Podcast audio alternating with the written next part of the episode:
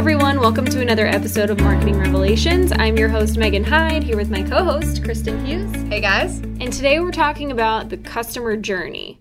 Kristen, how do you feel about being a customer on a journey? I don't. As a customer, I don't uh, until I get frustrated. It's fair. Yeah. So, for example, I was thinking about this when we were kind of planning this out. Um, I got really frustrated where, um, well, before I got frustrated, I saw a shirt online I really liked. It was a boutique that followed me on, on that somehow targeted me on Facebook. Really liked it. Was getting ready to purchase it, but I just wasn't ready to make that purchase yet. And then the day came, it was, and I saw a coupon code, and I was like, great. Here's my time to get the shirt. It's on a deal. I go to get the shirt.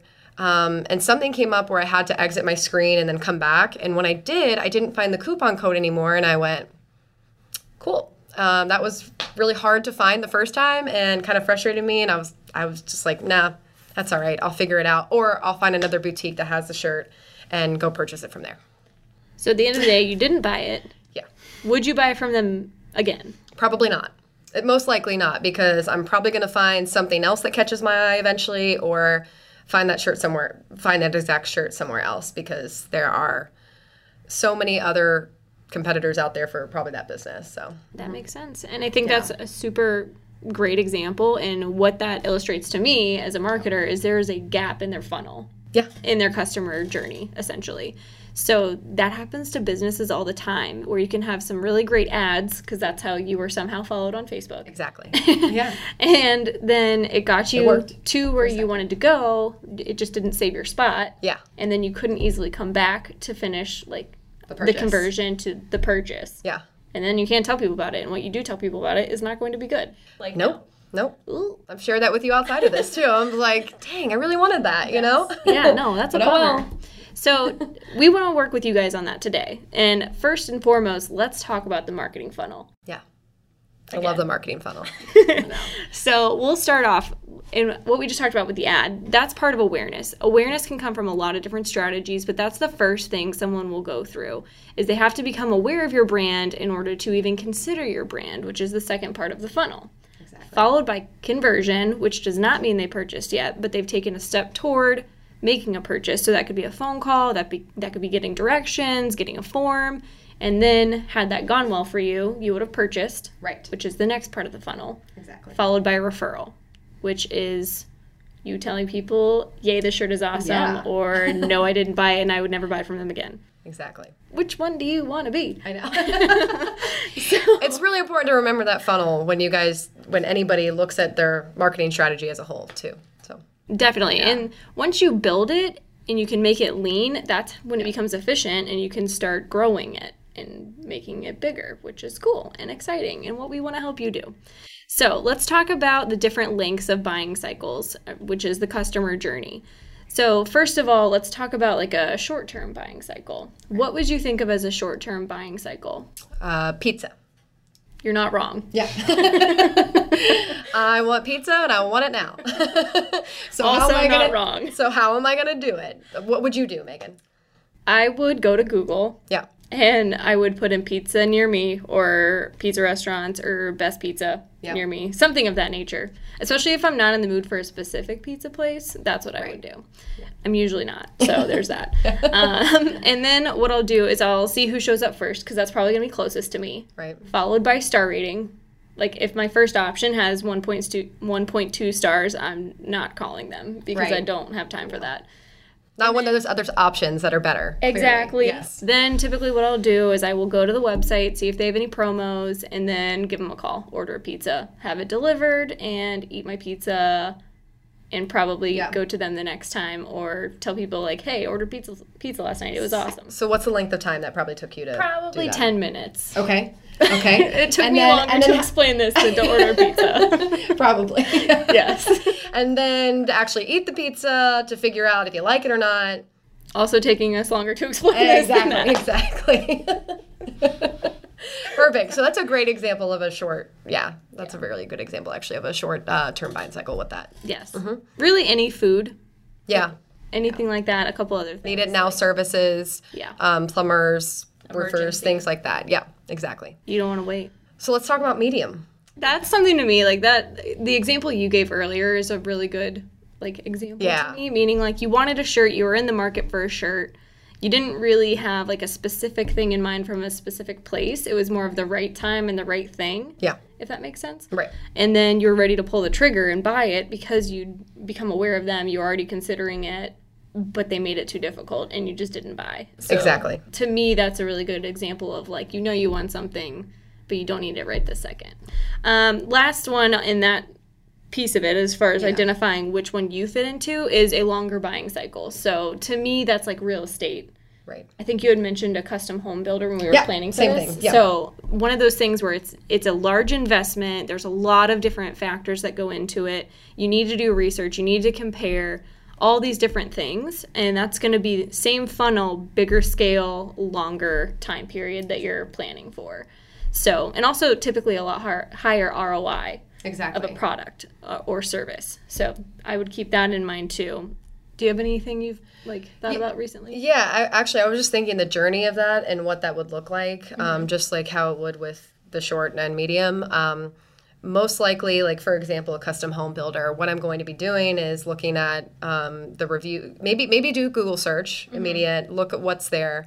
Figure it out, and then um, look at their social media. Uh, figure out what pictures there are, um, what are the reviews, testimonials out there, um, things that could help. So, um, and then later, you know, retargeting things, you know, kind of following them around.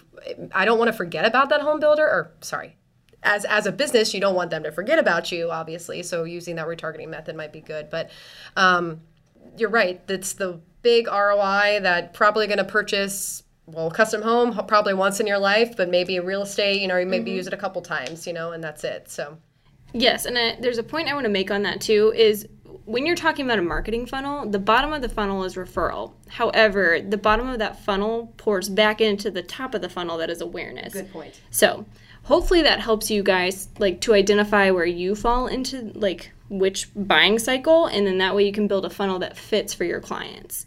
So, that being said, why should you care about your customer journey?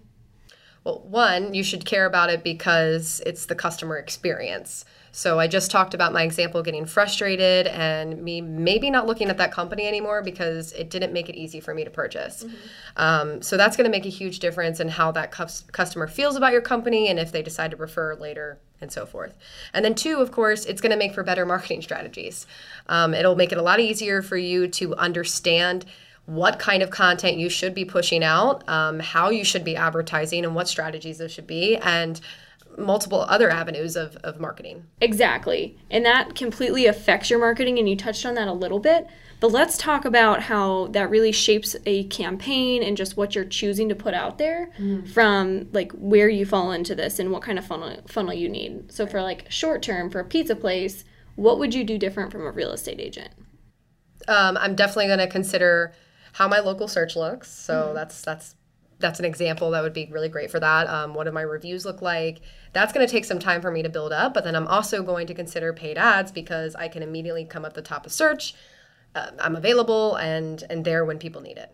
Definitely. And just as a refresher, local search is the map section. Yes. Paid ads, she's talking about Google search ads that show up above the map when they're running, just to give you a Yeah. point of reference.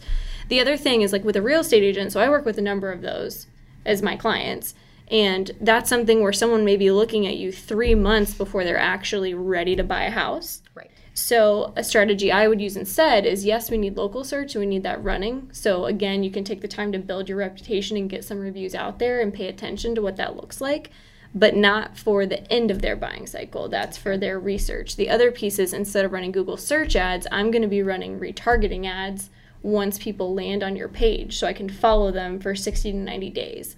So, that's both talking about paid ads, but talking about them in completely different applications. Exactly. Um, even including some of the social stuff as well. Oh, Just yes. that anywhere can fit. Yeah, local search is really the fundamental for everything, but I agree. When you're thinking about certain buying cycles, your paid ads could be a good supplement of that too. Definitely. And there's so many different strategies you can choose from, and it honestly can be really overwhelming. And I'm pretty sure that's why we have jobs as strategists, and that job didn't exist 10 years ago, six Yeah. years ago. So at the end of the day, the best thing you can do is put yourself in the customer's shoes and really think about the process they're going through to buy your product or service. Exactly. So let's move on to our next segment. All right, let's talk about a piece of effective marketing we saw recently. So we were brainstorming collectively before this we started filming this. And Because we're nerds like that and like to talk about marketing. again, not wrong. That's like the third time today.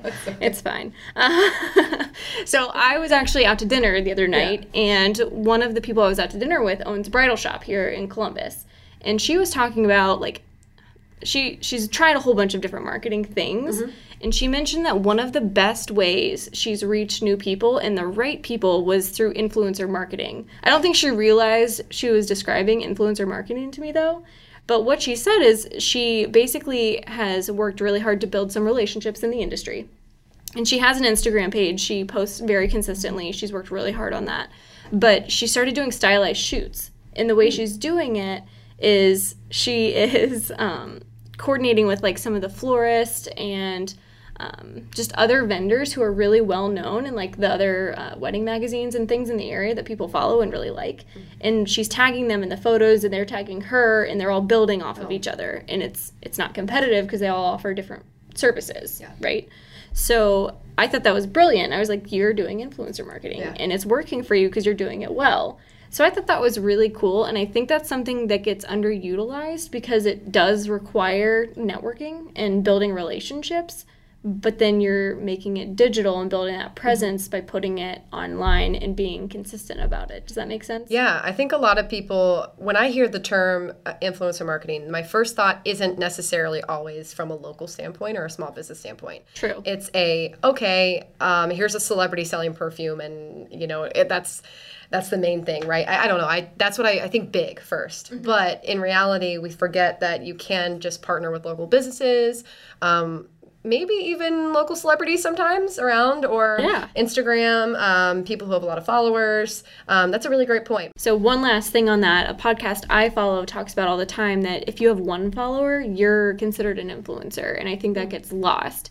And if you think about influencer marketing, at like the heart of what it is, it's taking two audiences and creating one place for them both to see you. So, if you have one post, in like I think your example was like Meza Wine Shop, and then was it Gemma Shop? Yeah. So two separate places in a very similar area caters to the same audience, but you're creating one post that references both of them, so both of those audience see that one Yeah, post. And so you can definitely leverage that, and I think it's really underutilized right now, and is a huge opportunity for people like you guys who are trying to build local businesses. Exactly. So that's it for today's episode. Don't forget to like, subscribe, leave us a review on YouTube, iTunes, Spotify, or Google Podcasts. If you have any questions or topic suggestions, feel free to send us an email at podcast at revlocal.com. Thanks so much for watching. Bye.